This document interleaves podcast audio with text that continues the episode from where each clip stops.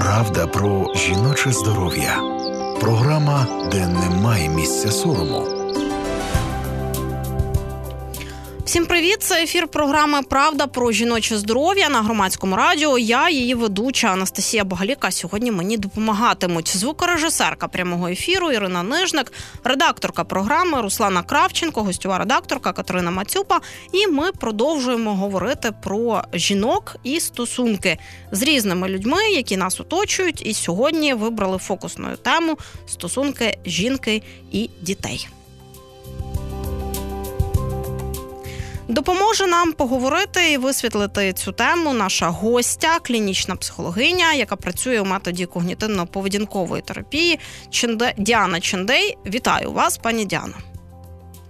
Зараз ми встановлюємо зв'язок з нашою гостею. Поки е, зв'язок налагоджується. Я нагадаю вам, що сьогодні в ефірі ми будемо слухати історії, які записали спеціально для цього випуску проекту.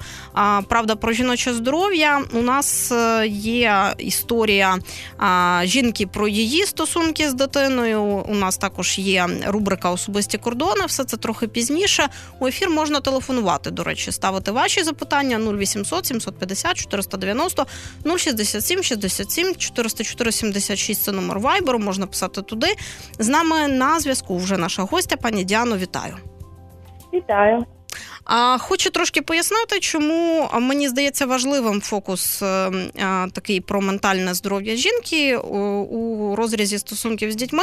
Мабуть, е, наші слухачі і слухачки дуже багато чули про материнське вигорання, про післяпологові депресії. І от якщо про післяпологову депресію останнім часом ще відносно багато почали говорити, то е, про материнське вигорання і про стосунки вже з більш е, дорослими дітьми, саме про стосунки, а не про те, що відбувається там з тілом і психікою саме після пологів.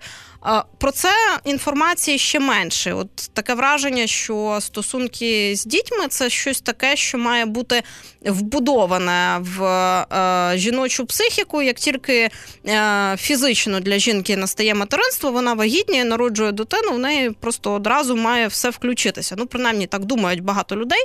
Насправді це не так. І е, психіці нашій іноді буває важко адаптуватись. Діано, розкажіть, чому? Ну е, зазвичай дуже багато факторів впливає на це, і якщо тут знаєте розмежувати емоційне вигорання і депресію, то це різні речі.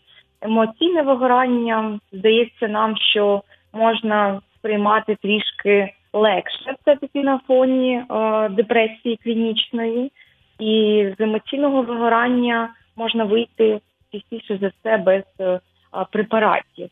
І дуже часто емоційне вигорання отримують не тільки матері, а в цілому в сім'ї буває так, знаєте, і татка, і мами, і там інші батьки, і так далі. Якщо е, все-таки розмежувати, то е, напевно мені хотілося б більше поговорити про е, депресію. Знаєте, бо депресія дуже часто виникає у матерів після пологів, і це дуже важливо. Знаєте, на радіо, напевно, скоріше за все, бо вас чує, нас чує багато слухачів. І депресія дуже часто сприймається як вигорання. Е, знаєте, і інколи родичі, друзі і так далі навіть е, не можуть е, пояснити, що це таке. Тому, якщо ви не проти, я би хотіла е, трішки приділити спочатку увагу депресії, а потім вигоранню. Так, давайте поговоримо в такій послідовності, але я вас е, попрошу ще на загал е, пояснити різницю, мабуть, от як коли а, жінка думає, чи не варто їй піти зі своїми відчуттями, емоціями і те, тим, що з нею відбувається до а, психоаналітика чи до психотерапевта, до психолога, там ну набір варіантів різний. Найчастіше а, там люди не розбираються особливо і думають, що всі е, психологи, вони і психотерапевти, і психоаналітики, іноді і психіатри плутаються в назвах, але тим не менше.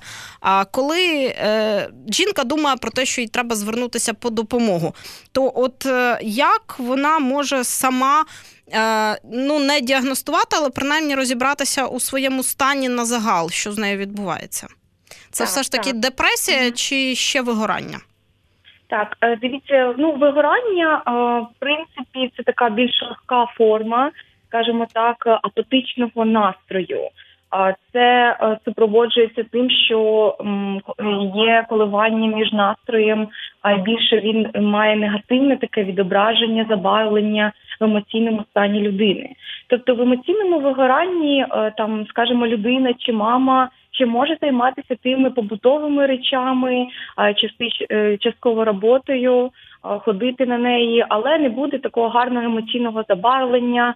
Е, Там радіти, вона зможе радіти там дуже рідко, дуже в таких випадках можна е, порадувати її, але бу- буде більше, знаєте, е, функцій більше будуть збережені при ем, емоційному вигоранні. Тобто якісь справи, які були на день, вони будуть виконуватися, хоча б в більшій в більшому відсотку. Якщо ми говоримо про депресію, то це все таки психологічний розлад, який характерний зниженням настрою. Це буде більш песимістична оцінка себе, свого положення, в якому людина знаходиться. Буде е, менше рівень, зменшуватиметься рівень е, з часом активності людини, і це буде це частіше за все триває більше двох неділь. А і якщо цей симптом, ці симптоми навіть зберігаються, то вже варто звернутися до психотерапевта, до клінічного психолога чи до психіатра, якщо потрібні тут медикаменти. При емоційному вигоранні ем, це може супроводжуватися меншою кількість часу, і можна самостійно, знаючи ці критерії там більш песимістичного настрою, негативних думок. е, Знаючи ці критерії, можна самостійно вийти з емоційного вигорання, якщо створити баланс між роботою, між е, своїм життям особистим, між здоров'ям і розвитком. Тому тут зазвичай ми е, обходимося без медикаментів, якщо це ну, е, критерії не супроводжуються депресивним, депресивними, а більш емоційним вигоранням, то це зазвичай більше е, ну, до балансу відноситься. Якщо це депресія, то тут вже більш серйозні відносини мають бути. Чи всі жінки, які е, народжують дитину, стикаються з е, післяпологовою депресією? Наскільки це поширене явище? Знаєте, це дуже хороше питання. Якщо брати критерії в відсотковому відношенні, то вважається, що приблизно 80 жінок мають е, коливання настрою до в часі та після пологів. І це зазвичай ну. Я не, не хочу тут опирати гормональним фоном, але гормональний фон е, часто змінюється у жінок в, е, в процесі вагітності, е, і це також впливає на настрій але лише вважається за критеріями 10 до 20% жінок мають післяпологову депресію. Це приблизно одна на 10 жінок. Тобто, насправді, ну от е, коли жінки там е, ем, після пологів або там під час вагітності думають про те, що з ними відбуватиметься далі, дуже багато хто, е, оскільки останнім часом багато говорять про післяпологову депресію, Угу. то її бояться правильно і намагаються якимось чином придивитися до себе, вчасно діагностувати і таке інше. На що варто звернути увагу одразу для того, щоб зрозуміти, що це воно? Так, е, знаєте, в першу чергу хочеться сказати про те, що е, хочеться, щоб наше суспільство е, знало, що таке депресія.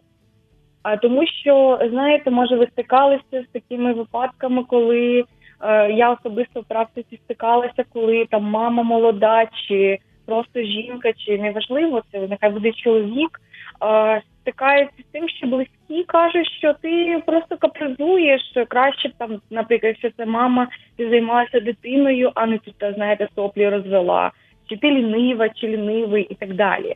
Тому тут важливо в першу чергу розуміти, що таке депресія, так щоб е, щось почати е, змінювати, якщо це відбувається. Якщо ви говорите про те, що жінки часто бояться, чи просто люди в цілому часто бояться і якось е, намагаються запобігти цьому, е, то тут знову ж я повертаюся до, е, до балансу е, між е, тим, що людина робить, як вона до цього відноситься, як вона ставляється.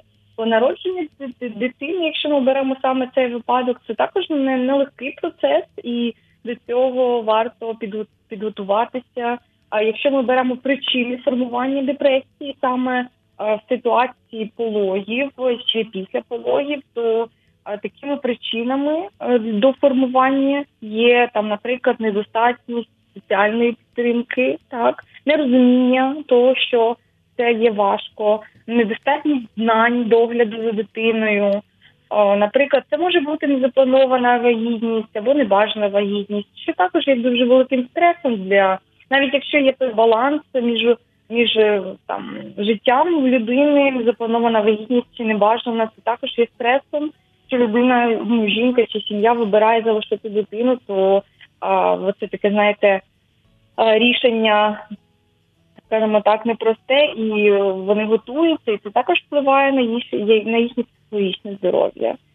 Також це буває ще одною причиною це ненадійні сімейні відносини коли е, жінка не може покластися на когось лише на себе, це також впливає на неї, на її сили, на її ресурси. Це також ну, інколи жінки стикаються з патологіями, що є дуже сильним стресом.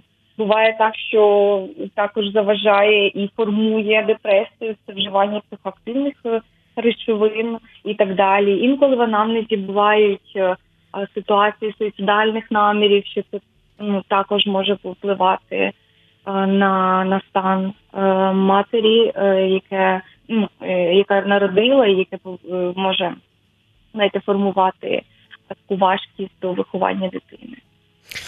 Ну от досить важливо, мені здається, розуміти перед тим, як дитина народиться, що не просто розуміти, а запам'ятати таке правило, що е, особистий час і простір для жінки е, після народження дитини. Як обов'язкова якийсь обов'язковий елемент е, е, її розпорядку дня не зникає. Тобто дитина не є постійним додатком до жінки. Жінка це окрема е, людина, і вона має право на свої особисті кордони. Оскільки ми в програмі е, люди, які працюють над програмою, я ведуча і моя колега, редакторка Руслана Кравченко, ми мами з дітьми, ми маємо такий досвід, то пам'ятаючи. Про це ми вирішили записати рубрику про важливість особистого часу і простору для жінки, яка тільки стала мамою. Особисті кордони. Під час вагітності жінка читає десятки книжок і статей, як бути ідеальною мамою. Згодом народжується дитина, і вона занурюється з головою у все прочитане, намагається робити якнайкраще, віддається на всі сто і з часом вигорає. Як не втратити себе, віддаючись іншим, завжди потрібно мати час на себе і в цю хвилину робити те, що приносить задоволення, читати книгу, піти до перукаря чи просто побути на самоті. Останнє часом надає більше сил і ресурсу, ніж ви очікуєте. А з дитиною може побути хтось з близьких чоловік, мама чи подруга. Не намагайтесь встигнути все, радять психологи. Гарний настрій мами важливіший за ідеальну чистоту в домі. Крім того, незайвим буде розподіл обов'язків серед всіх членів сім'ї. Навіть в три роки діти вже багато чого вміють. Якщо вони самі навчаться стежити за іграшками, своїм одягом і виконуватимуть найпростіше, це звільнить безліч вільного часу для мами. І пам'ятайте, ви в себе одна. Усвідомлення власних кордонів це частина свого я, одна з умов гармонійного існування, а також відчуття внутрішнього порядку і спокою. Особисті кордони. Здавалося б, такі прості речі. Ми говоримо у цій рубриці, але з мого досвіду дуже багато е, жінок, які стають матерями, не думають про це. Е, і ну, це приходить з досвідом. От хочу запитати у нашої гості, клінічної психологині е, Діани Чендей, чому так? А тому, що ніхто скоріш за все е, не повністю не може бути готовий до того, як бути мамою. А нас цього практично не вчать, і це приходить дійсно з часом.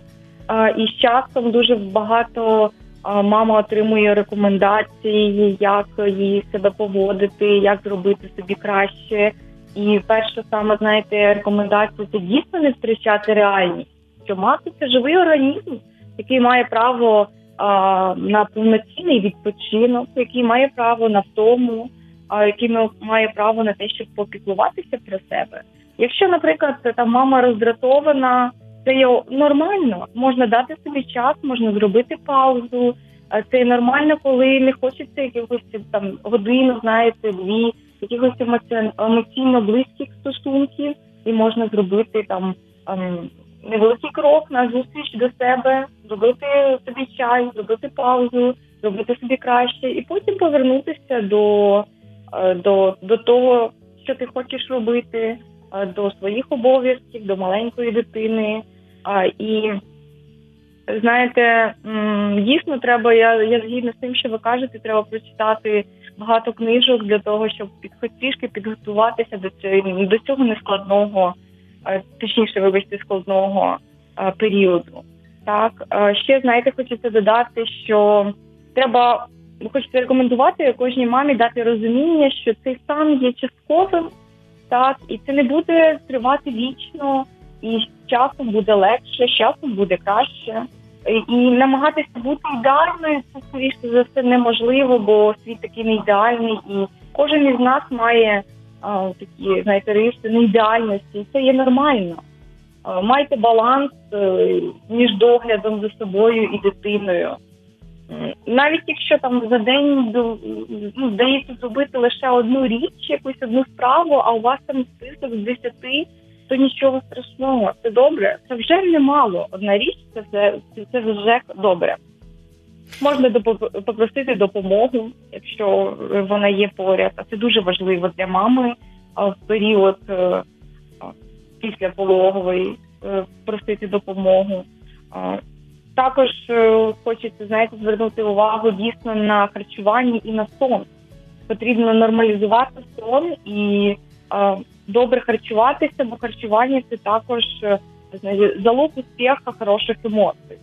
І старатися отримувати хороші хороші емоції не тільки від їжі, а також від спілкування, від друзів, від позитивної компанії а, і так далі. І ще знаєте, дуже важлива рекомендація це а, знайти час і вийти з будинку з коханою людиною або зустрітися з друзями. Знаєте, бути не на самоті, бути не одною.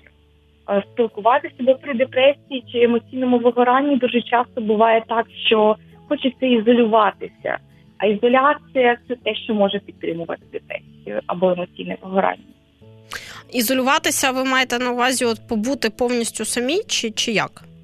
Е, побути вдома, побути самі або бути з дитиною. Бо якщо дитина маленька, звісно, це е, е, грудне скармлювання, і дитина не може сама попікуватися про себе, і там, наприклад, е, ну намалюємо випадок, там чоловік пропонує піти в ресторан, залишити там з мамою е, чи ще з кимось дитину на годину на дві. І часто такі тривожні мами їм дуже важко це зробити, так? Але вони не розуміють, що година-дві це в принципі це було б дуже добре, щоб трішки розвіятися, подихати свіжим повітрям, побути з коханою людиною, бути е, трішки в іншому місці це навпаки краще, це допомагає переключитися.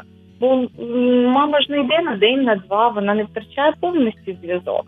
Вона робить щось хороше для себе, для того, щоб потім повернутися через годину і бути сповненою енергії, хороших емоцій, посміхатися, обнімати і так далі. От все ж таки, з мого досвіду е, материнства жінок у моєму оточенні е, інформація про е, те, як поводитися, як бути зі своїми думками і почуттями і таке інше, вона все ж таки приходить з часом, не не одразу. Не, Не всі такі. Розумні, от прямо від народження дитини. І тому я хочу запитати таку річ: от все ж таки жінка, яка проходить ці етапи, зокрема там етап депресії, етап вигорання і таке інше, як їй е, після цього будувати стосунки з дитиною, ну от коли дитина вже підросла, так е, коли там mm дитині 3-5 років, мабуть, дуже багато жінок знають, що е, це період ну не набагато легший, ніж там е, період грудного вигодовування і коли дитина малюк. Тому що коли дитина малюк, його можна покласти, полежати в ліжечку, а там у дорослої кажуть, велика маленька дитина маленькі проблеми, велика дитина великі проблеми. Та, Мабуть, багато жінок чули цю фразу, і а, в ній такі щось є. Як е, будувати стосунки з дитиною, у якої вже є е, власне я? Угу. Так, е, ви тут почали, знаєте, це питання з думок і емоцій, так? І кажете, що дійсно з нас там мало хто народжується там суперрозумним, але ми цього дійсно навчаємося, так? І варто в першу чергу хочеться сказати саме е, з приводу цих думок і емоцій, що тут варто вчитися дистанціюватися, бо дуже багато буває тривожних думок, які потім транслюються на дитину, і ніби якби ми віримо цим думкам на 100% ми не віддаємо собі, знаєте, такого такої критики середині, навіть вибачте, не критика, а критичного мислення, uh-huh. так? Не зважуємо ці думки, що, наприклад дитина там пішла в садочок, так а мама є досить тривожною. Дитині три роки. І мама ці ці думки, вона знаєте, вони її захоплюють, і вона думає, а що, а як, а що буде, і так далі. І вона ем, потім вирішує, наприклад, забрати дитину в садочку, так що нехай це, це, це соціальний розвиток поки зачекає. І, наприклад, дуже багато приділяє часу із цих думок, яким вона вірить. То в першу чергу хочеться. Е, знаєте, попросити звертати увагу на якість думок і вчитися від них дистанціюватися, знаєте, перевіряти їх на те, е, бо думки є дійсно реальними і гіпотетичними. Зазвичай е, в нас в голові дуже багато гіпотетичних таких тривожних думок, а що, а як, а вдруг, а єси і і так далі. Так? Як розпізнати Тому, тривожні думки? А їх треба ну їх е, зазвичай розпізнають, е, ділячи на реальні і. Наприклад, знаєте, якщо горить будинок, вибачте за цей приклад, то це реальна думка, бо мені треба е, рятувати. Мені треба викликати швидку, мені не швидку, а пожежну безпеку. Мені треба щось робити, щоб врятувати якийсь каркас чи ще щось. Якщо гіпотетична думка, якщо наприклад, думка виникає, а що якщо, наприклад, хтось буде погано поводитися в садочку з моєю дитиною, так то цю думку треба перевірити. Цю думку варто там поговорити з вихователями, е, поспостерігати якийсь час, почитати якісь отзиви, запитати у дитини, як їй і так далі, щоб перевірити наявність реальності цієї думки. Бо нереальні думки, ну не нереальні, а гіпотетичні більш за все ми їх називаємо. Це ті думки, які не контрольовані в часі ці думки постійні, ці думки, знаєте, як е, поїзд, який постійно рухається, чи як, наприклад, е, в метро, так, поїзд за поїздом приїжджає, приїжджає знову знову. і Ми акцентуємо на цьому увагу. Тобто, в першу чергу, це нереальність часі. В другу чергу це думка, яка яку не можна вирішити тут і зараз. Знаєте, як е, той був з цим будинком. Тут і зараз ми вирішуємо проблему. Якщо цю думку, яка виникає, і людина в неї вірить, тут і зараз не можна вирішити, то відкладіть цю думку. Бо може ця думка з часом ви побачите, що вона є некорисною, вона погано впливає е, на ваші відносини з близькими і так далі. Тому, але дуже важко, ну не важко хочеться ще додати е, те, що важливо не ем, подавляти е, ці мислі, знаєте, не не не не тримати їх собі, не накоплювати, не накопичувати. Е, в першу чергу варто зловити цю думку і зацінити її. Чи вона реальна є, чи вона є просто гіпотетична. Якщо вона гіпотетична, ви кажете собі, вона гіпотетична. Спробуйте зрозуміти, чи вона є корисною для вас. Якщо вона корисна, окей, давайте щось зробити з нею зараз чи потім. Якщо вона не є корисною, її варто відкласти та переключити увагу на щось більш корисне.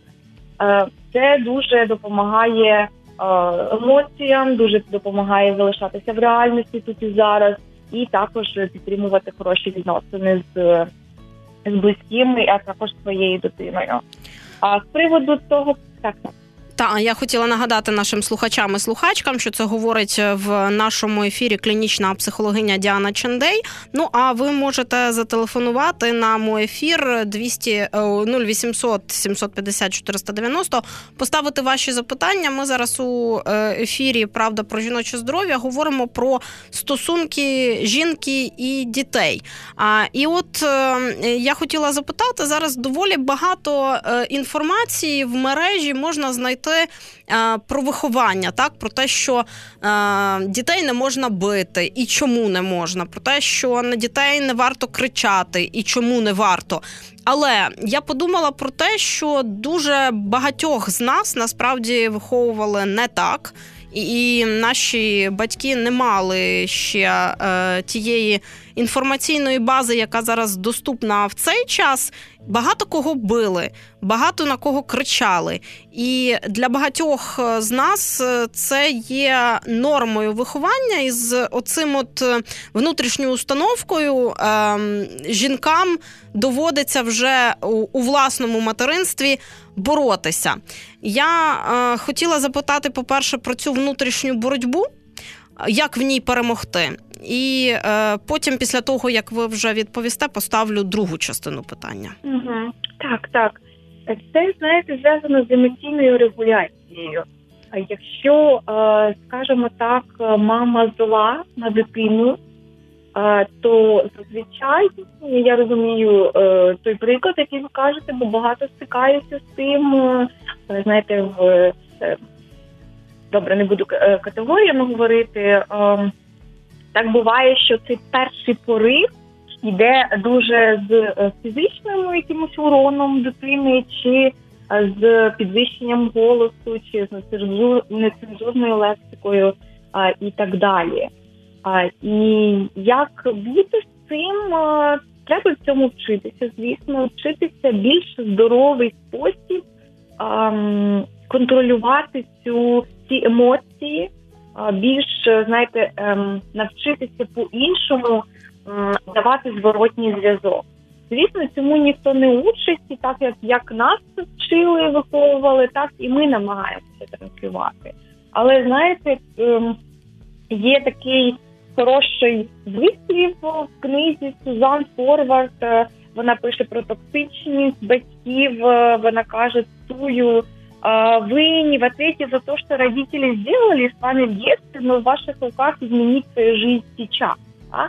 І е, це ну якби посилання до батьків, які виховують маленьких дітей, що варто спробувати по-іншому. Чи завжди виходить так, що а ми, наносячи фізичного чи морального урону, можемо досягнути тої цілі, яку переслідує. Напевно, це більше буде затрата ресурсу е, і е, вплив на психологічний стан самої дитини, що є великим мінусом в вихованні, в довірі е, і так далі. Тому тут можна спробувати, якщо така знаєте, рекомендація до батьків, якщо ти чи ну, якщо ти злий чи зла, ну зробити паузу. Випий чаю, повернися до цього питання. Я завжди е, своїм клієнтам чи пацієнтам рекомендую зробити дих-видих і потім говорити, знизити трішки тон або зробити ту саму паузу. Бо від того, е, що сильна агресивна емоційна реакція йде, краще не буде. Так, і ви транслюєте свої віднос свої, своє відношення в цій ситуації до дитини. Якщо ви зла чи злий, ви можете сказати ок, і ви можете це дати, знаєте, зворотній зв'язок в вигляді слів. Я злий чи я злюсь. Мені не подобається ця поведінка. А і якщо я би хотіла собі ще додати, є різні типи емоційної реакції. А зазвичай є асертивний тип, є ем, агресивний, пасивний і маніпулятивний тип е, людей, які контактують з іншими. Неважливо, це дитина чи дорослий. Так і тут важливо пам'ятати про те, що є дуже хороший асертивний тип поведінки, коли а, людина доб, ем, доброжелательно отстаивает свои личные границы а, и не задевает границы другого человека. Тобто більш такий якісний добрий спосіб формується контакт. Ви згадали на початку цієї відповіді е, такий термін токсичні батьки. Е, він доволі зараз.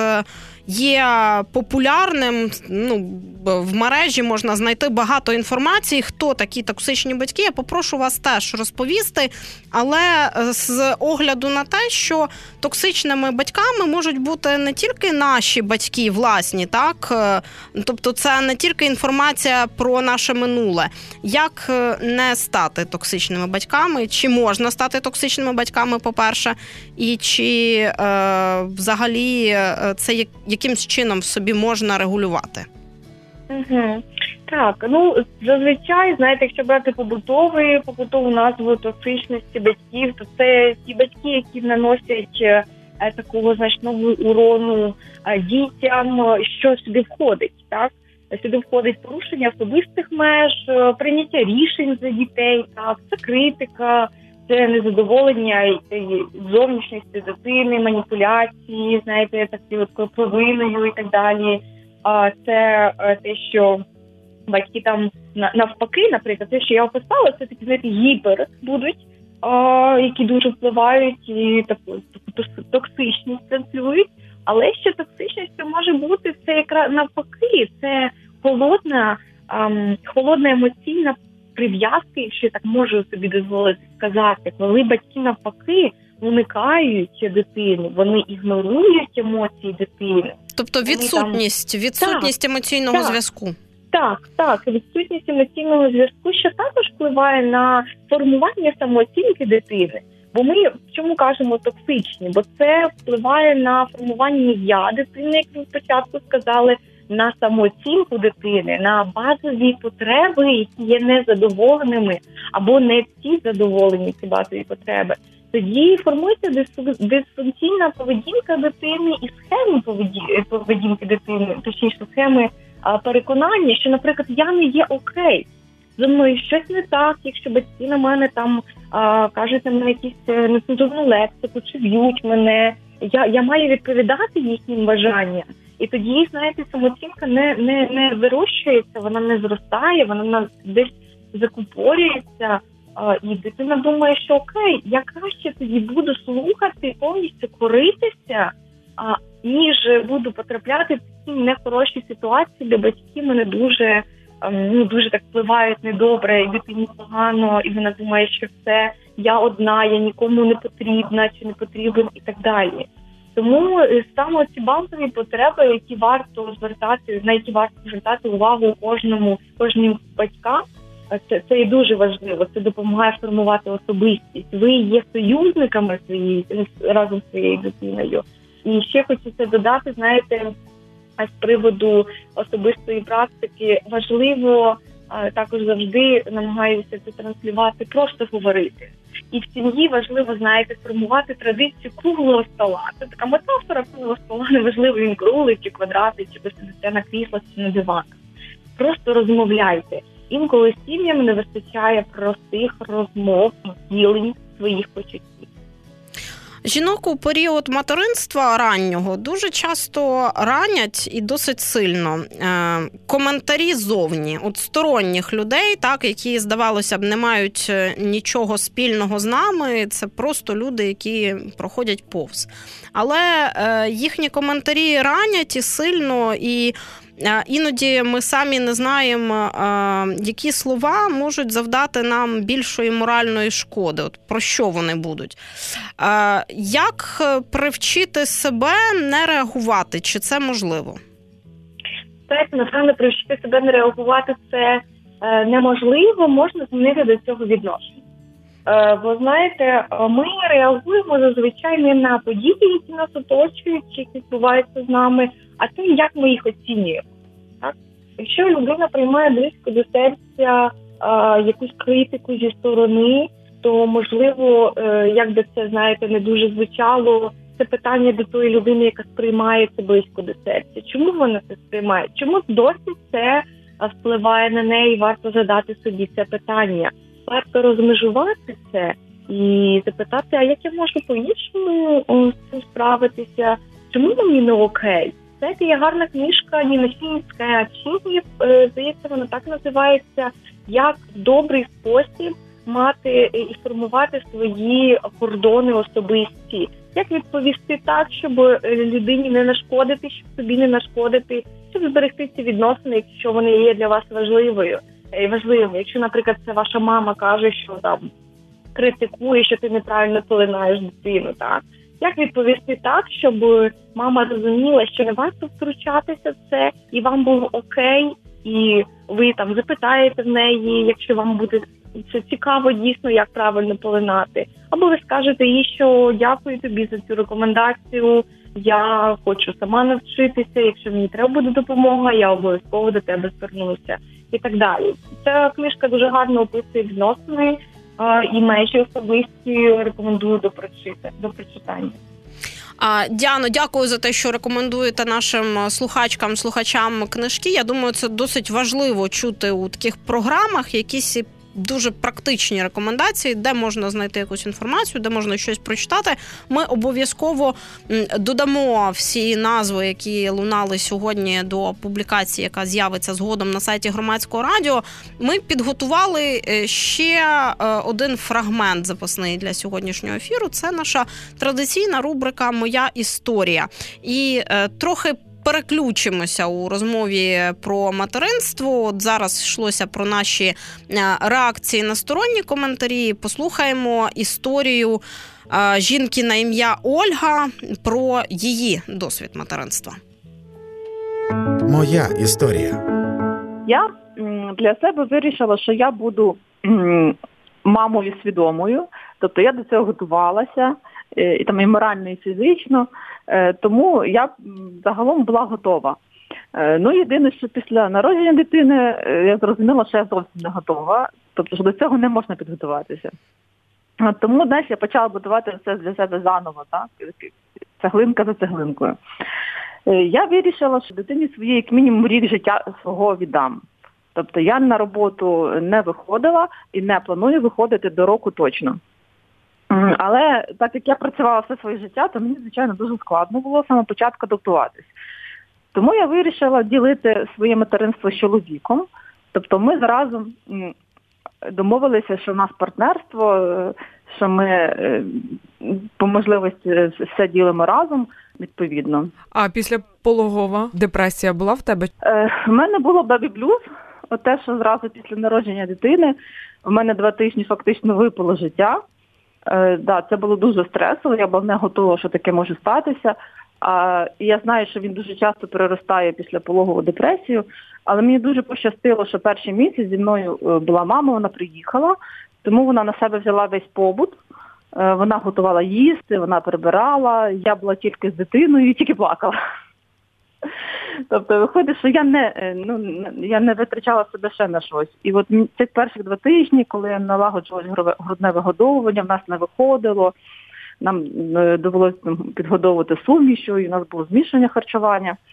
Але е, після цих двох тижнів е, вирівнявся. Там просто морально вирівнявся. Я відчула, що я вже е, там два дні не плакала, потім пішло далі, і почався позитив підйом. Тобто я пройшла його. І, Але саме завдяки мамі і чоловіку. Я думаю, що жінки, які не мають такої підтримки, їм звичайно значно важче. Це була історія жінки на ім'я Ольга. Ми слухали її у ефірі програми Правда про жіноче здоров'я на громадському радіо. Ем, з нами на зв'язку наша гостя, клінічна психологиня Діана Чендей. Ми наближаємось до завершення нашої програми. Пролунали в цій історії слова про важливість підтримки. Я пропоную на цій темі і завершити. Е, Діано, от порадьте до кого звертатися за підтримкою в першу чергу з огляду на ті ситуації, що іноді в близькому оточенні жінки в родині не все так добре. Ну в першу чергу, напевно, хочеться сказати, що варто е, поділитися, якщо є якась проблема, є питання е, з е, станом людини, які є не дуже добре, звернутися, звісно, і поділитися до близьких і рідних. Якщо ви бачите, що це вам не допомагає і е, не дає зовсім того результату, який ви би хотіли, який ви бачите, то я би рекомендувала звернутися до е, психолога чи до психотерапевта. Е, якщо дуже сильно впливає на фізичний стан, то ви можете також звернутися до психіатра, який може скоригувати вас до психотерапевта чи до клінічного психолога. Напевно, такі самі прості рекомендації, які хочеться дати, е, тому що якщо ви не знаєте, що відбувається з вами, то обов'язково і, наприклад, близькі не можуть дати вам цю відповідь, обов'язково зверніться до спеціаліста. А коли е, приходить той момент, от е, якийсь дзвіночок, коли треба е, йти до спеціаліста, чи він існує насправді, чи у кожного це індивідуально? Ну, більш за все, в кожного це індивідуально. Буває так, що деякі випадки в житті, да, собиття, е, вони перебувають якийсь стан, але якщо ми говоримо сьогодні про депресію, то якщо більше двох неділь а, тривають, е, е, ну, є такі симптоми, як порушення сну, апетиту, настрою, е, апатія, небажання спілкуватися і так далі, то е, через дві неділі і більше це триває, то тут відразу хочу дати рекомендації, що звернутися до спеціаліста обов'язково. Е, і при інших випадках е, буває по-різному, але ми сьогодні не говоримо про інші розлади конкретні та клінічні е, чи якісь інші ситуації в житті. Тому це більш індивідуально, але завжди у вас має бути е, довірена особа, чи то сімейний лікар, чи психолог, до якого можна звернутися навіть за одною консультацією, щоб скоригувати свої дії далі. Дякую вам дуже за цю розмову. У ефірі Правда про жіноче здоров'я. З нами була клінічна психологиня Діана Чендей. Це ефір, який ми присвятили темі стосунків жінки з дітьми, того, що відбувається е, з жінкою у цих стосунках. Я ведуча програми Анастасія Багаліка. Мені допомагали сьогодні звукорежисерка прямого ефіру Ірина Нижник, редакторка Руслана Кравченко, гостьова редакторка Катерина Мацюпа. Ми продовжимо в наступну середу. Слухайте, думайте. Правда про жіноче здоров'я. Програма, де немає місця сорому.